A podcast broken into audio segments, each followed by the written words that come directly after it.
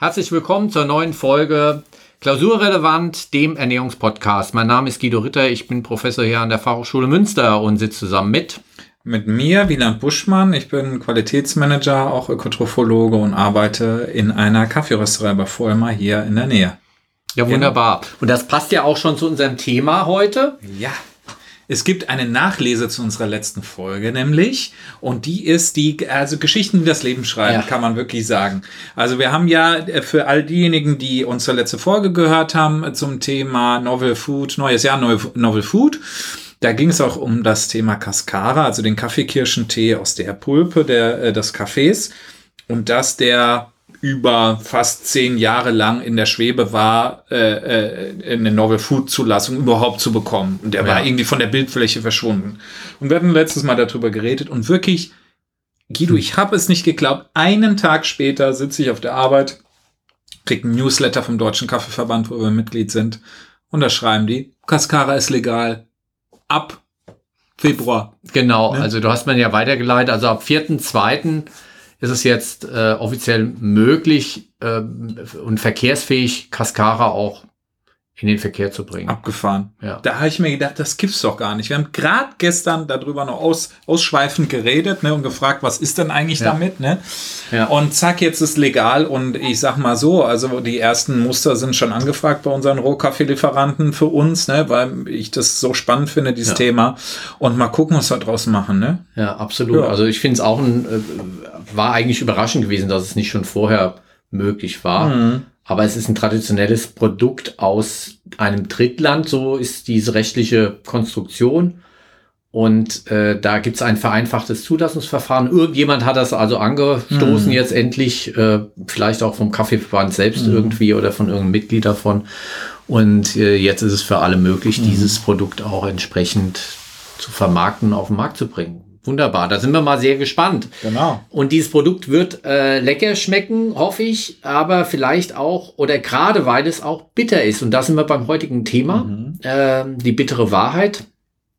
Das wird uns also heute beschäftigen.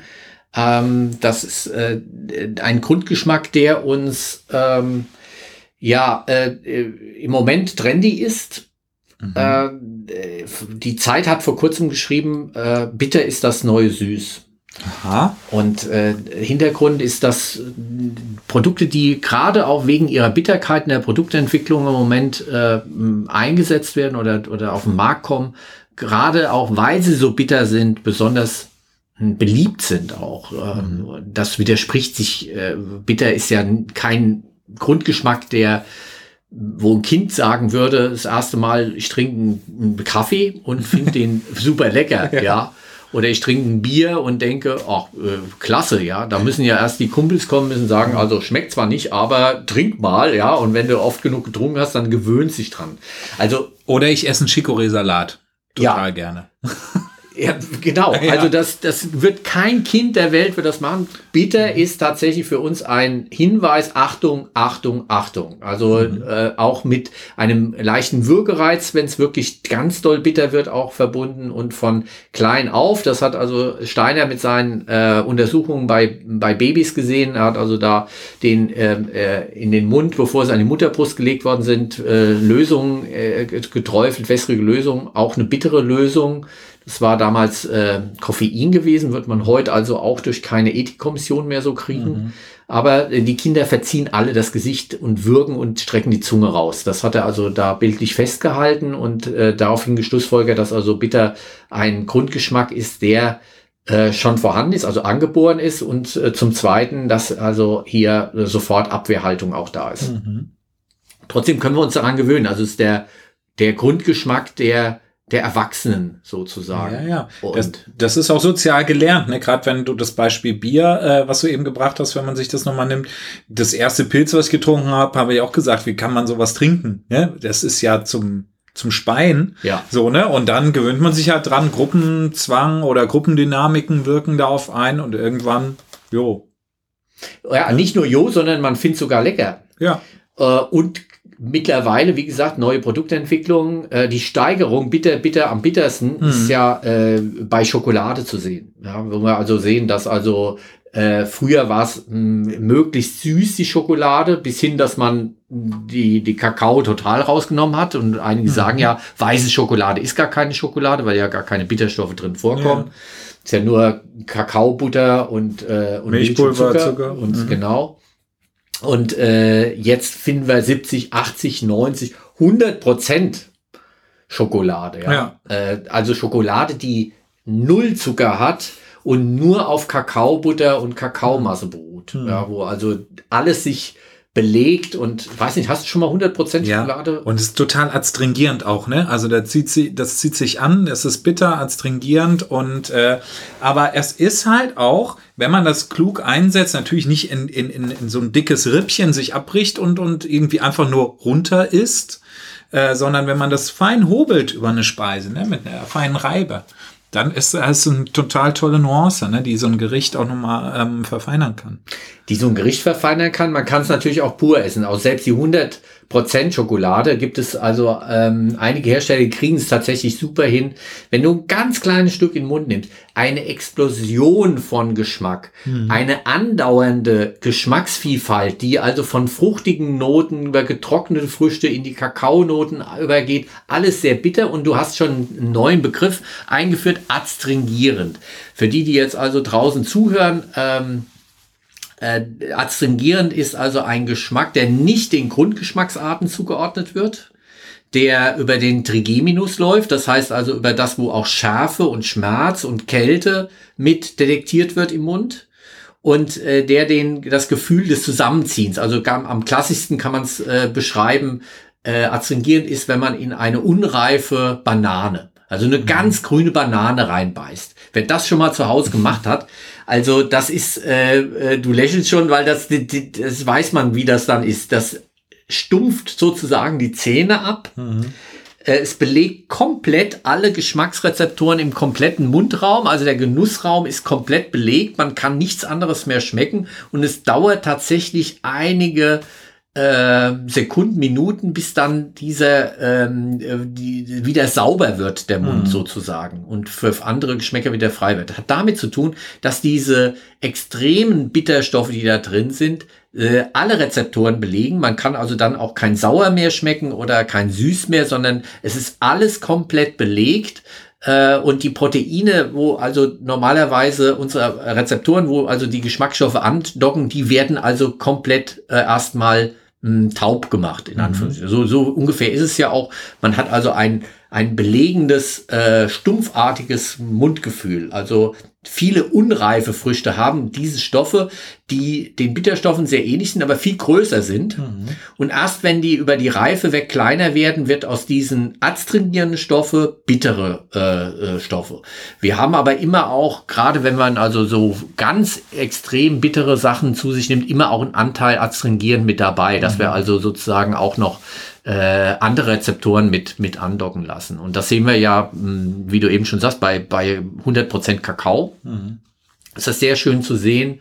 Oder bei äh, sehr äh, äh, schweren Rotweinen, wo wir auch eine Adstringenz noch mit dabei haben. Das heißt, es belegt auch noch und macht ein bisschen taub sozusagen, ein bisschen stumpf alles und so.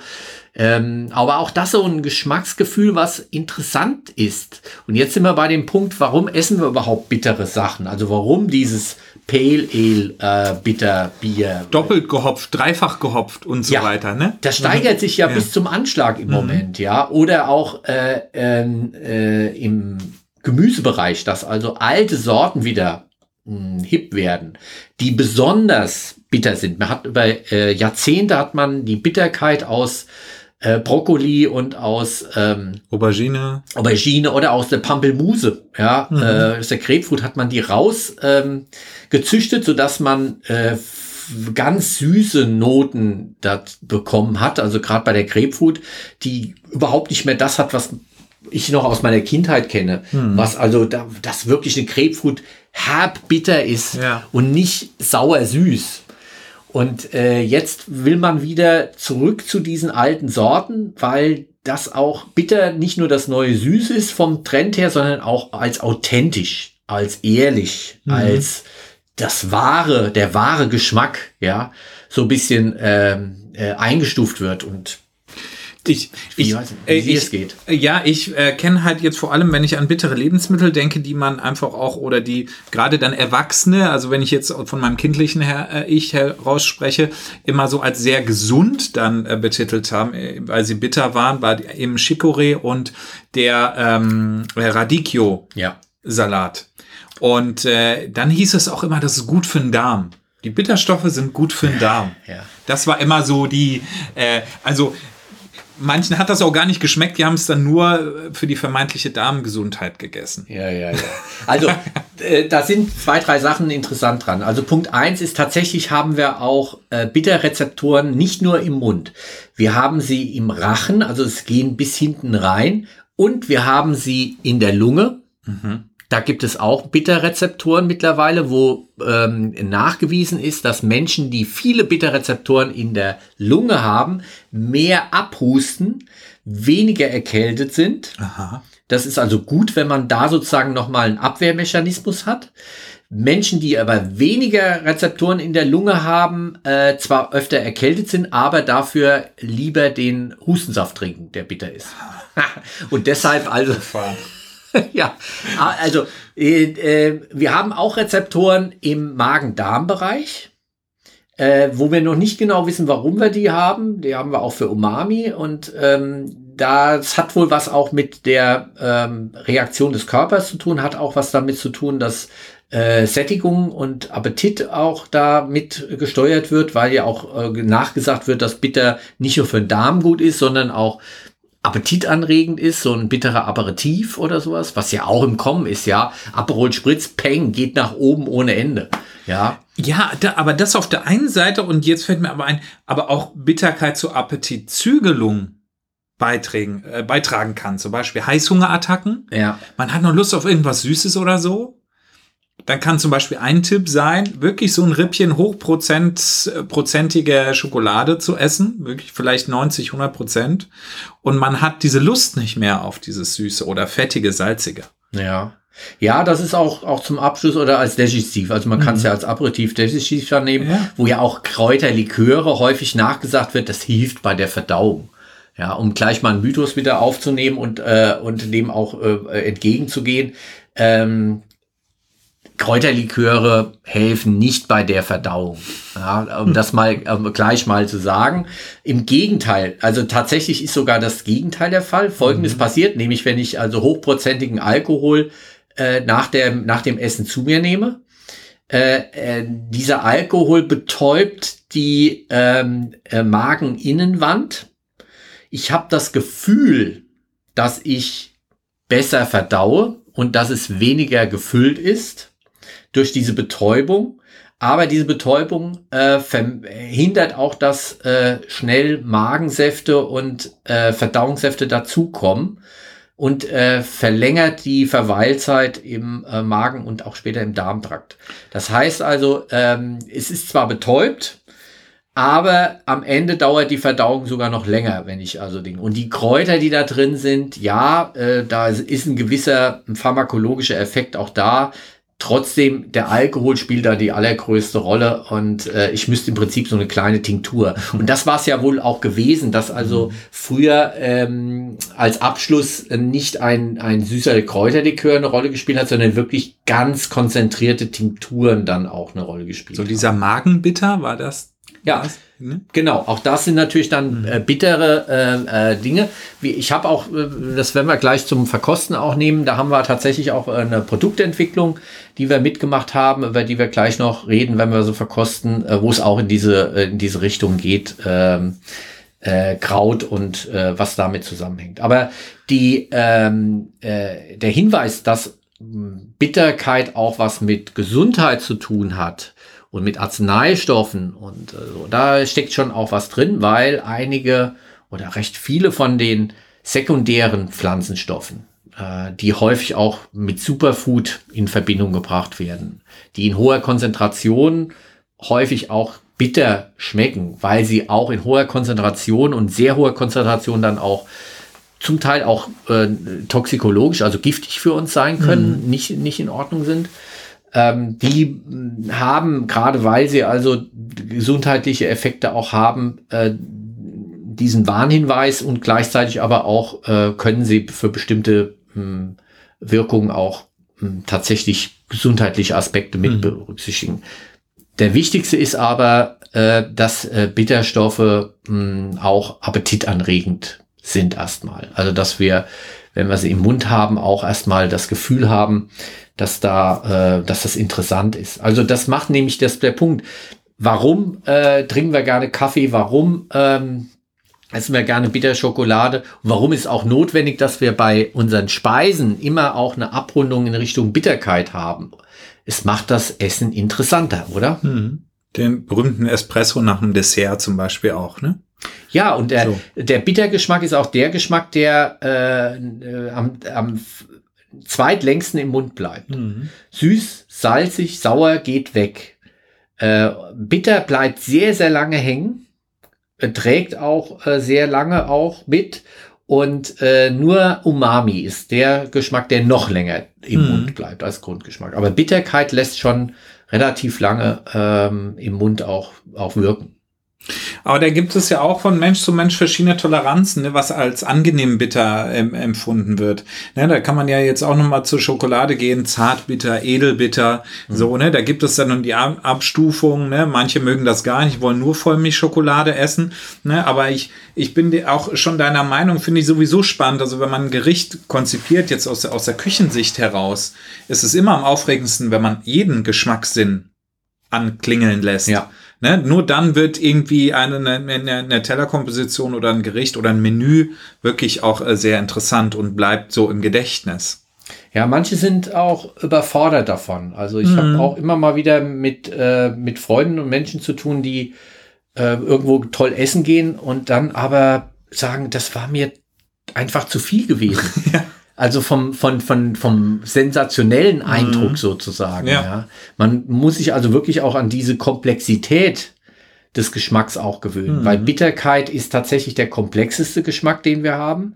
Wir haben im Gegensatz zu süß, wo wir nur mit zwei Rezeptoren oder besser gesagt mit einem Rezeptor arbeiten, äh, es ist bei bitter über 30 Rezeptoren, die jetzt bekannt sind. Also ganz verschiedene Signalströmungen, die ins Gehirn gehen, die sich auch miteinander koppeln, weil ein Bitterstoff dann an verschiedenen Rezeptoren äh, äh, andockt und dann einen Effekt also im Gehirn auslöst. Und ähm, bitter ist auch nicht gleich bitter. Also eine Koffeinbittere vom Kaffee ist komplett hm. anders als ein Chininbitter von einem äh, Tonic Water. Ja. Diese diese Qualität der Bitterkeit ist also von äh, jedem Stoff äh, unterschiedlich. Mhm. Es gibt mhm. nur wenige, die da identisch sind und es ist wie so eine Matrix, die man aufbaut, wo man also 30 Rezeptoren hat, hat also diese Bitterstoffe und die docken an verschiedenen Dingen an und äh, sehr unterschiedlich, wie also die Wahrnehmung von Bitter funktioniert. Wahrscheinlich deshalb, um die ganze Bandbreite der Giftstoffe auf diesem Planeten sozusagen möglichst abzudecken, hat der Mensch dieses entwickelt, damit er die Möglichkeit hat, sich vor giftigen Substanzen zu, äh, zu schützen. Das ist ja letztendlich der, der, der, der wichtigste ähm, äh, Zweck von dem Grundgeschmack bitter, dass wir also äh, uns davor schützen, dass wir uns vergiften. So. Und bei einige bittere Substanzen können wir gut vertragen, haben sogar positive Effekte, weil sie pharmakologisch positiv wirken, weil sie also gesundheitsfördernd sind, aber auch nur in gewissen Konzentrationen. Mhm. Und die äh, können wir tatsächlich auch dann äh, lernen. Aber erstmal sagt der Körper nein. Und erst wenn er es gelernt hat, aha, mit Kaffee, mit Koffein kann ich mhm. umgehen. Das äh, ist in gewissen Mengen auch dann sogar anregend und wir haben ja eine ganze Reihe positive Effekte auch. Ja. Äh, und dann äh, lernen wir das und dann können wir uns daran gewöhnen, dass das also bitter schmeckt. Aber es ist doch schon interessant. Also die, dieser Stoff auf der einen Seite warnt er uns aus der Natur heraus oder der Evolution heraus vor, vor verdorbenem, unreifem und so weiter oder giftigem. Aber wiederum dann in so einem Menü kann er einen wahnsinnig anregen, Spaß machen, komplex sein, äh, was noch so, sagen wir mal, so die, das Sahnehäubchen, ein bitteres Sahnehäubchen verleihen, letztendlich. Und ähm, ja, also es ist, es ist ein Geschmack zwischen den, äh, zwischen den verschiedenen Emotionen. Ne, natürlich ist auch, auch äh, im, im, im, im Krankheitsbegriff, jeder hatte mal äh, bestimmt von uns Magen-Darm und mehr, weiß dann auch, wie bittere Galle schmeckt. Ja. So, ne, da denkt man dann überhaupt an nichts Positives mehr in dem Moment. So, ne? Aber das ist ja auch so, ne? Im, im, je nach Situationsform und aber natürlich auch nach persönlicher Toleranz ähm, ist es dann entweder negativ oder positiv und kann dann variieren. Mhm. Wobei nicht jeder Mensch äh, gleich gut bitter auch schmeckt. Das ist also bei bitter besonders auffällig.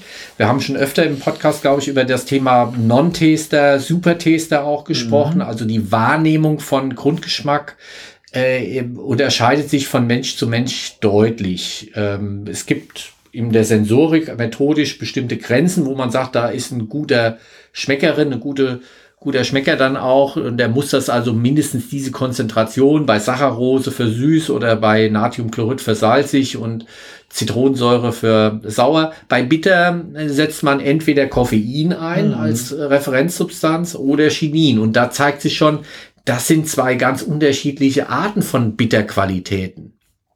Und äh, wenn ich also Kaffeehersteller wäre, dann würde ich äh, Koffein nehmen. Mhm. Wenn ich äh, Limonadenhersteller wäre, der sich vor allem mit Tonic Water beschäftigt, dann würde ich für meine Probanden äh, besser aber mit, ähm, mit Chinin arbeiten. Mhm.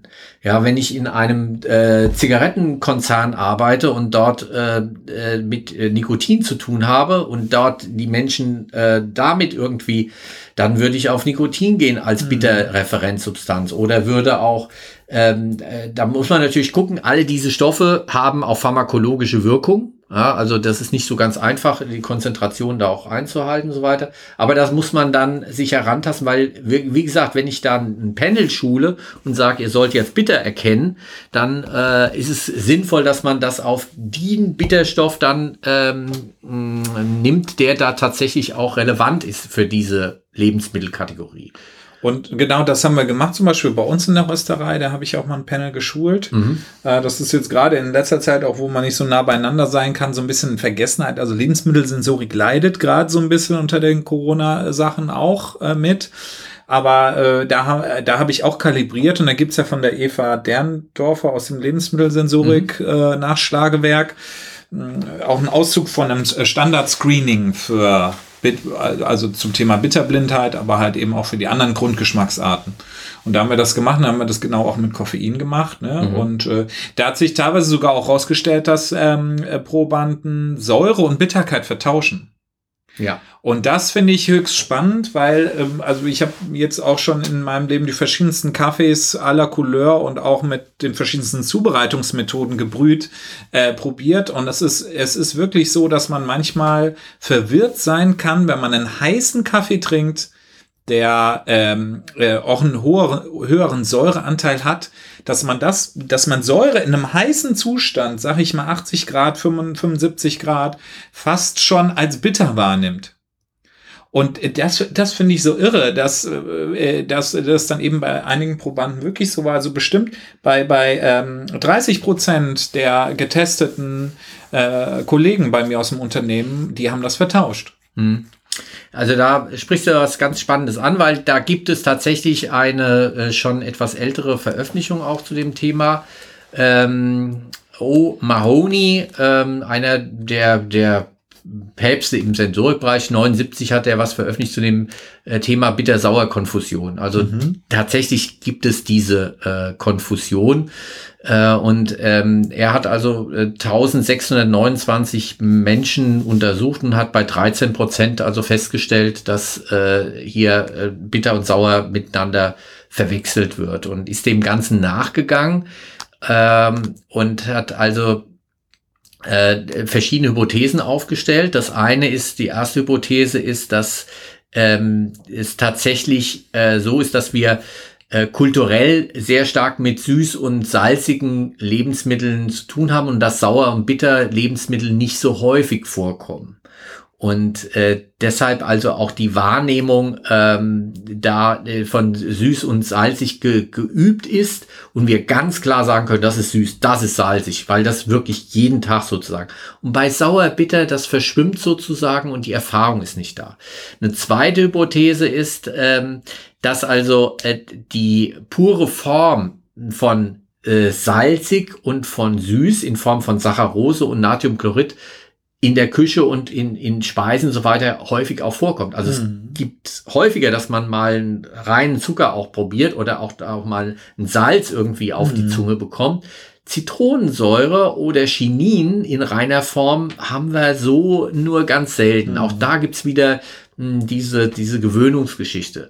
Eine weitere Hypothese ist, dass es ähm, äh, manchmal inkorrekt äh, gelabelt ist, was äh, bestimmte Lebensmittel angeht. Also wenn ich jetzt an ein Tonic Water haben wir eben gehabt oder ähm, Bitterlem, nehmen wir mal Bitterlem, ja, ähm, dann äh, Bitterlem äh, spricht ja, da ist was Bitteres und was Saures drin. Mhm. Und diese, da ist die Verwechslung äh, da, weil äh, was, äh, was wirkt davor, äh, was ist da vorherrschend sozusagen. Ja. Also dass äh, häufig diese Dinge dann verwechselt werden, weil einfach nicht klar äh, definiert ist, was da ist. Und äh, er geht davon aus, dass also diese bitter-sauer-Konfusion eher auf Gewöhnung, Erfahrung und falsches Labeling zurückgeht, als dass wirklich die Leute einen Defekt haben, sagen wir mhm. mal, ja. Äh, und deshalb da die Unterscheidungsmangel. Also wenn du, du kannst also diese, dein, dein, dein Panel trainieren. Mhm. Du kannst den also bewusst mal bitter, bewusst mal sauer äh, zeigen und den deutlich zu machen. Also das ist damit gemeint weil das häufig tatsächlich in purer Form so gar nicht, auch in niedriger mhm. Konzentration gar nicht so äh, erlebt worden ist bisher und deshalb da eine Konfusion herrscht. Ja. Also das wäre der Tipp sozusagen, was man da machen kann, damit man äh, das bisschen auflöst auch. Aber das ist, äh, ich finde dann dieser Faktor auch nochmal Temperatur, der da gerade beim Kaffee reingeht, ist schon, schon eklatant, weil man, wenn man den gleichen Kaffee dann wirklich äh, stark abkühlen lässt, merkt man auf einmal seinen eigenen Irrtum dann auch, ne? Dass er, der, wenn er abkühlt, sich stabilisiert und man eigentlich auch ähm, einen Filterkaffee, also einen handgefilterten Kaffee am besten so Richtung 50 Grad trinken mhm. sollte, mhm. weil der sich aromatisch äh, äh, stabilisiert hat und man dann äh, mhm. nicht so eine äh, es kann schon sein, dass man, den, wenn man den zu heiß trinkt, einfach eine negative Erfahrung macht und denkt, boah, der, mit dem Kaffee ist irgendwas oder der ist, der ist super bitter, ne? Und dann merkt man, oh, okay, je weiter abkühlt, desto weniger ist das so. Ja. Ja, ja und äh, äh die, Temperaturabhängigkeit von Geschmack ist auch hm, schon vielfach beschrieben worden. Also tatsächlich, äh, man nennt das multisensorielle Wahrnehmung. Also dass es hm, temperaturabhängig ist oder dass auch die Musik eine Rolle spielen kann, wie intensiv ich bestimmte Grundgeschmacksarten wahrnehme. Äh, die Farbe äh, spielt, hat einen enormen Einfluss, wie hm. sauer ich etwas wahrnehme. Hm, je, wenn ein Raum ganz grün ausgestrahlt ist, dann schmeckt der Wein viel saurer. Mhm. Ja, wenn er rot ist, schmeckt er viel süßer. Äh, und beim rot ausgestrahlten Raum zahle ich auch einen Euro mehr. Das hat man also tatsächlich auch rausgekriegt.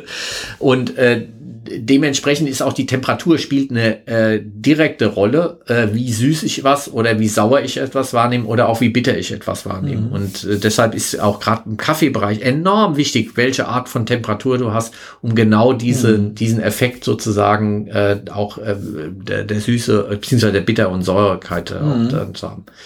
Ich wollte noch mal auf den äh, auf das Thema ähm, Super-Taster, Non-Taster ja. kurz raus. Ähm, tatsächlich gibt es auch hier einen Bitterstoff, den man einsetzt, um äh, das zu testen.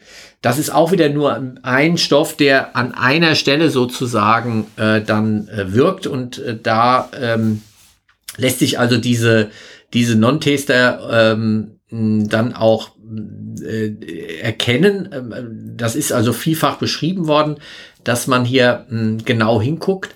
Die ähm, äh, wobei eigentlich also Non-Taster heißt, also es gibt äh, einige Menschen, die wirklich überhaupt gar kein äh, Bitter erkennen können. Und äh, das sind ungefähr so mh, hm, 30 Prozent also äh, kommt schon relativ mhm. häufig vor, dass man das also nicht erkennt. Prop heißt diese Substanz, mit der man das macht. Äh, aber äh, man weiß auch, dass da nur eine Art von Bitterkeit damit abgetestet wird. Ich habe eben schon gesagt, es mhm. sind ganz viele Rezeptoren und PROP bedient nur eine gewisse Anzahl von äh, Rezeptoren. Mhm. Das heißt also, äh, wer bei dem Test durchfällt, das ist der klassische Test, den man äh, macht, um äh, Leute zu identifizieren, die also da wieder gar nicht erkennen können. Das ist ein genetischer Defekt tatsächlich. Mhm. Äh, die können aber andere Bitterstoffe schon noch erkennen. Also das ist nicht äh, grundsätzlich dann so, dass die für Kaffee zum Beispiel dann nicht mehr geeignet. Mhm. Wobei ich auch, wobei ich auch einer bin, der wenig gut bitter erkennt. Also ich muss einen Kaffee pur trinken, damit ja. ich überhaupt Spaß am Kaffee habe. Äh, mhm. Viele Menschen, die bitter mh, hm, sehr sensitiv sind, das sind ungefähr auch wieder 30 Prozent, das sind die Supertaster. Also 30 Prozent können nicht so gut, 30 äh, Prozent können super gut und äh, der Rest äh, liegt so ungefähr in der Mitte. So kann man das mhm. ungefähr einteilen. Ähm, und die schmecken, die Supertaster, die schmecken aber auch andere Grundgeschmacksarten äh, besser. Und ähm, die machen dann aber häufig auch Milch in ihren Kaffee, mhm. um einfach diese bittere Note bisschen runter zu ja äh, titrieren, um da ein bisschen äh, das abzupuffern sozusagen. Und die, die den Kaffee pur trinken, das sind häufig diejenigen, die dann etwas weniger sensibel sind, mhm. äh, was, was Bitterkeit angeht. Also das, äh, äh, da gibt es ein, einen Test, mit dem man da arbeiten kann, Prop, und äh, den gibt's auch zu kaufen auf Stiften und so weiter. Kann man also auch mal selbst ausprobieren, wer mal Lust hat zu Hause. Ähm, ist ganz spannend, aber sagt noch nichts aus, äh, ob das auch auf andere Bitterstoffe mh, hm, Rückschlüsse mhm. hat. Ja, bitte. Mensch, äh, sollen wir mal was verkosten seit langem mal wieder? Wie genau. Tutroken genau. heißt das Produkt. Genau. Ähm, ich komme mal zu dir rüber. Also wir haben jetzt äh, Tutroken. Äh, das ist von der Firma Sasse, äh, Kornbrennerei, die im Münsterland bekannt ist dafür, dass sie jetzt den, äh, den Korn äh, kulturell auf eine ganz edle und besondere Art jetzt äh, hochgehoben mhm. hat, weil sie mit dem Lagerkorn sind hier berühmt ja. geworden, dass sie also Korn eingelagert haben, dass da äh, die Fassnoten jetzt mit in ein Korn mit reinbringen. Und Tutroken ist ähm, eine, ein sehr schönes Projekt gewesen, weil wir hier mit dem Aroma einer Frucht gearbeitet haben, Myrica gale. Ähm, äh, das, die wächst im westlichen Münsterland in einem äh, Sumpfgebiet.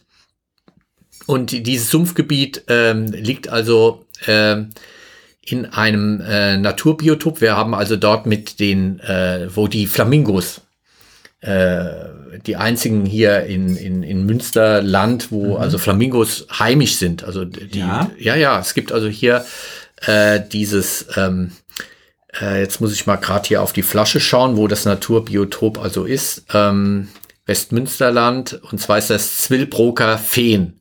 Dort in dem Naturschutzgebiet sind also die äh, Flamingos heimisch. Kann man Ach, sich also angucken. Ja, ja das mhm. ist eine ganze Besonderheit. Und die haben auch einige Sträucher von äh, Mirka Mhm.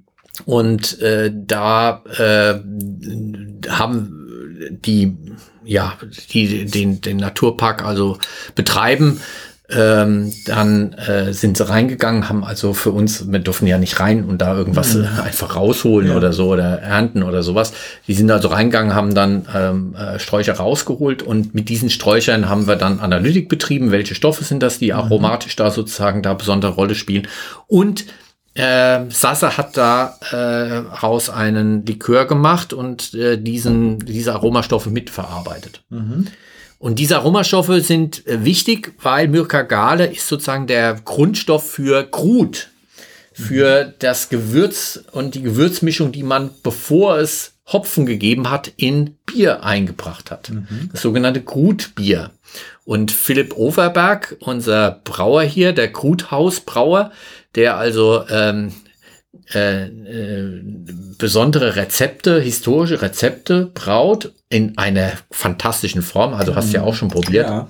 Und nicht nach dem deutschen Reinheitsgebot, weil das ist ja, äh, fällt ja nicht darunter. Ja, zum Teil. Also äh, ja, das ist auch so, so eine Sache, äh, da können wir lange äh, vielleicht mal eine eigene Folge ja. nochmal machen zum mhm. Thema Reinheitsgebot und, und, mal einladen. und ihn mal einladen. Ja. ja. Aber er macht den Pumpernickel Porter, er macht äh, den, äh, das Bockwurst Bock ähm, einen hellen Honigbock hat er jetzt gemacht oder auch mit Hanf hat er gearbeitet. Also äh, ganz interessante, spannende Rezepte. Ähm, wir sind aber jetzt bei unserem äh, Sasse zu trocken heißt äh, zugezogen oder zu trocken. Also das ist ein sehr trockener ähm, Aperitif. Also hier, was, was riechst du? Äh, ich, wollte ich dich gerade fragen, oder irre ich mich, kann man äh, Bitterkeit riechen? Nein. Ah, ja. Bitterkeit ist ein Grundgeschmack, der nur tatsächlich in den Rezeptoren im Mund auch wahrgenommen wird oder wie vorhin schon beschrieben, auch andere Stellen im Körper, aber nicht in der Nase, auch nicht mhm. über den Geruch wahrgenommen wird. Man kann herbe Düfte wahrnehmen. Also Zitrus-Schalennoten, die werden dann auch mit Bitter in Verbindung gebracht. Das ist das, was wir dann gewohnt sind. Wenn wir süße Noten riechen, wie Vanille riechen, dann denken wir auch sofort, es muss süß schmecken. Mhm. Also man kann Süße unterstreichen, indem man also süßes Aroma reinbringt und sofort schmeckt auch was süßer. Genauso kann man aber auch ähm, mit Bitter arbeiten, indem man Zitrusaromen reinbringt oder Zitrusschale mhm. und sofort fängt auch an, äh, die Erwartung äh, sich zu realisieren, äh, dass es auch bitter sein muss. Finde ich übrigens auch, also aromatisch finde ich Zitrusschale oder Zitronenzeste, ne, würde ich hier. Und Aprikose habe ich stark oder getrocknete Aprikose. Ja, ja. Es ist auch eine, eine äh, neben der fruchtigen, die also an Pfirsich oder auch bisschen, bisschen grasige Noten, die noch so mit dabei sind. Äh, so krautige Noten, die auch ein mhm. bisschen noch mit dabei sind. Also es hat was Herbes, aber auch was Fruchtiges. Äh, und äh, ja, und also, also getrocknete Früchte, also hm. äh, fantastisch. Also ja. äh, äh, geht so ein bisschen auch in Richtung mh, hm, Sherry Portwein oder sowas. Ja, ja, ja. Ich hätte Rum so im Kopf gehabt. Ja, ja. Ne, so ein Jamaika-Rum ja. oder so. Also die, die Duftnoten sind so komplex und so vielfältig, also ein fantastisches Produkt und äh, ja, wird also hier mit, äh, stilistisch ist also hier vorne der der Flamingo drauf. Der Flamingo ja. mit drauf. Und äh, jetzt probieren wir das Ganze mal zu trocken. Zum Wohl. Zum Wohl.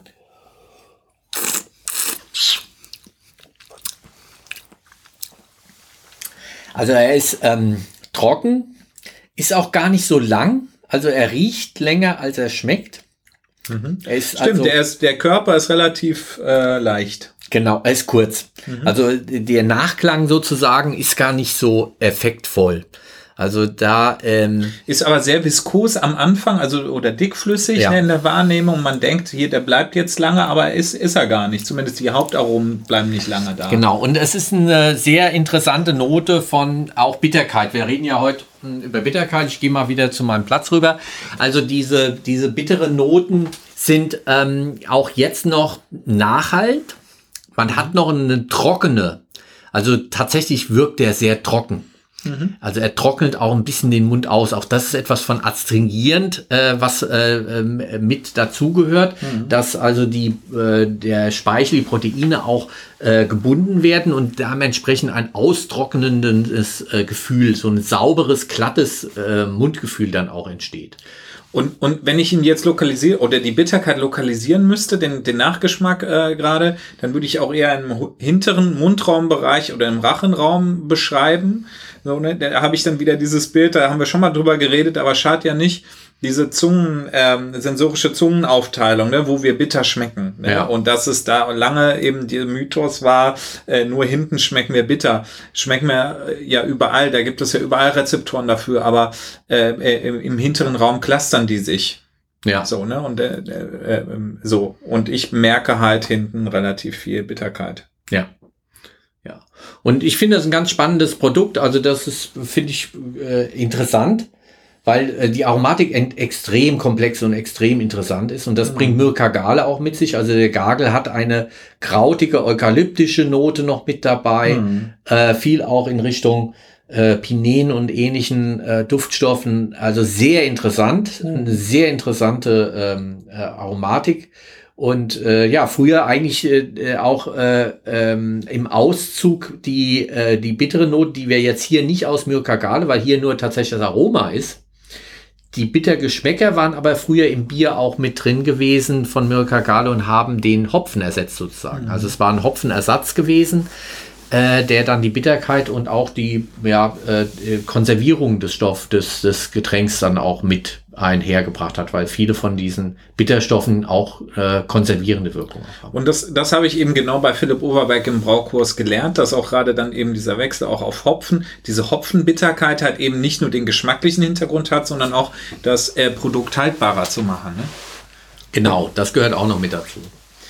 Ja, und wenn ihr noch äh, zu Hause ähm, Fragen habt zum Thema Bitter oder auch Fragen habt, äh, äh, und gerne uns mal was schreiben wollt, äh, was ihr zum äh, Bitter eure Erfahrungen auch mit dem Grundgeschmack bitter sind, freuen wir uns natürlich sehr drüber mit klausurrelevant.fh-münster.de. Könnt ihr uns gerne äh, eine E-Mail schreiben, auch mit Vorschlägen für die nächsten Sendungen. Wir haben mhm. aber auch schon einiges auf Lager, was wir noch machen wollen. Mhm. Äh, zur Bitterkeit wollte ich noch sagen, dass wir mh, ja äh, zum einen mal euch gerne auch die ganzen Infos verlinken. Ähm, über die wir gerade gesprochen haben. Es gibt auch eine Datenbank, eine Wissenschaft, die total spannend ist. Und zwar wird die an einer israelischen Universität im Moment gepflegt, wo man alle Stoffe, die bitter sind, äh, eingetragen hat und dort, wo es äh, klar ist, welche Rezeptoren von diesen 30 da angesprochen werden, wird also dort registriert und man kann mhm. also nachschauen, was Koffein für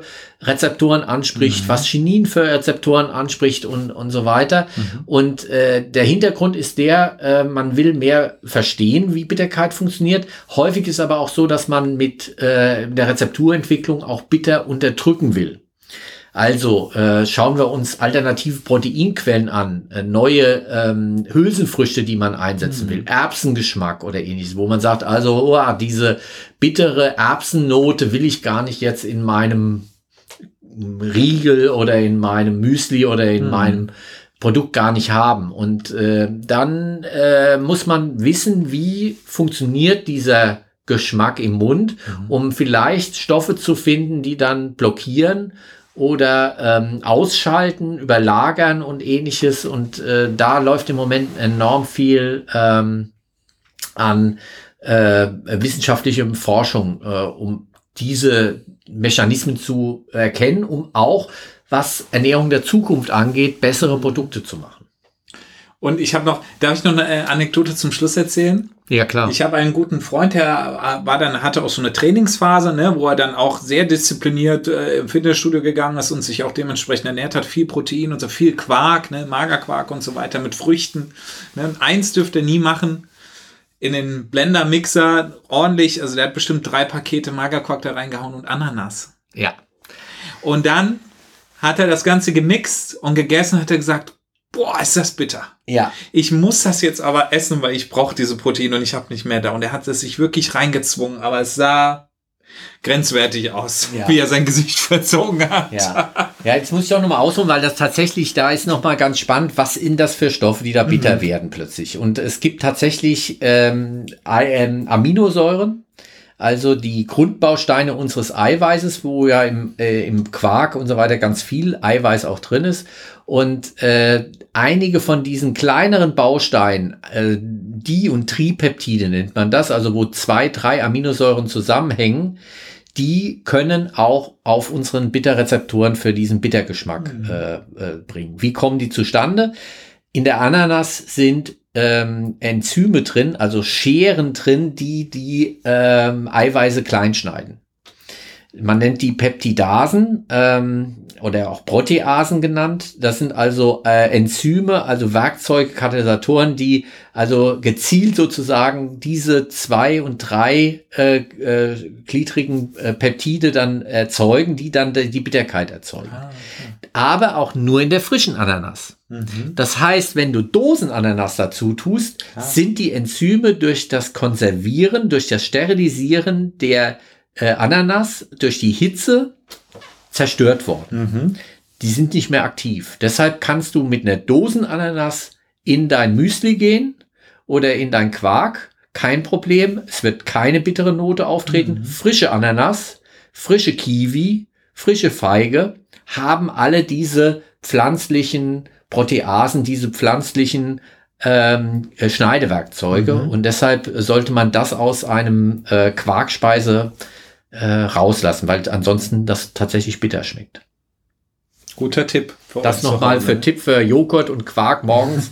Ansonsten gäbe es noch ganz viel äh, zum Thema Bitterkeit äh, zu sagen. Wir haben oder ich habe tatsächlich da ein, ein äh, vierstündiges äh, Workshop dazu mhm. entwickelt, äh, zu diesem Grundgeschmack wie zu allen anderen Grundgeschmäckern. Übrigens, morgen wird von der Deutschen Gesellschaft für Sensorik ähm, der, das erste Mal der Workshop salzig laufen. Auch Aha. da biete ich das an. Also wer sich ganz intensiv mit dem Thema auseinandersetzen will, ähm, ich biete also äh, Workshops an, wo man sich anmelden kann und dann auch daran teilnehmen kann über die DG Sens, Deutsche Gesellschaft für Sensorik. Da wird also im Jahr 2022 eine ganze Reihe von Workshops jetzt nochmal laufen zu diesen Grundgeschmacksarten. Mhm. Trotzdem mit Blick auf die Uhr können wir es zusammenkehren. Genau. Äh, bitter ist nicht gleich bitter. Äh, also nicht alles äh, ist, schmeckt gleich äh, von der Qualität her in der Bitterkeit. Deshalb, wer äh, mit Bitter sich beschäftigt und da äh, genauer in der Produktentwicklung gucken muss, dass er bestimmte Bitterstoffe raus oder reinkriegt und so weiter. Achtung, ähm, das ist nicht wie bei süß ein ganz klar definierter Geschmack, sondern sehr unterschiedlich und wird von den Menschen auch sehr unterschiedlich mhm. wahrgenommen. Super. Was haben wir denn fürs nächste Mal vor, Guido?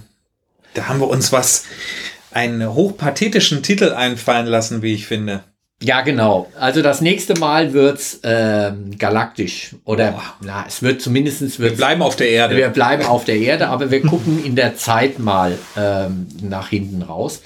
Und zwar wird's äh, epochal, also äh, epochale Ernährung ähm, im Wandel der Jahrhunderte äh, wir schauen uns mal an, wie Ernährungskultur, Geschmack mhm. äh, sich über die Jahrhunderte, vielleicht Jahrtausende auch entwickelt hat. Mhm. Also was da so die, die wesentlichen Veränderungsmerkmale waren, was so besondere äh, Kulturen vielleicht auch angeht und äh, ja, mal eine Zeitreise, oder? Da weiß ich jetzt schon, wenn ich frage, ich habe nämlich einen Kollegen, der ist ähm, Ägyptologe.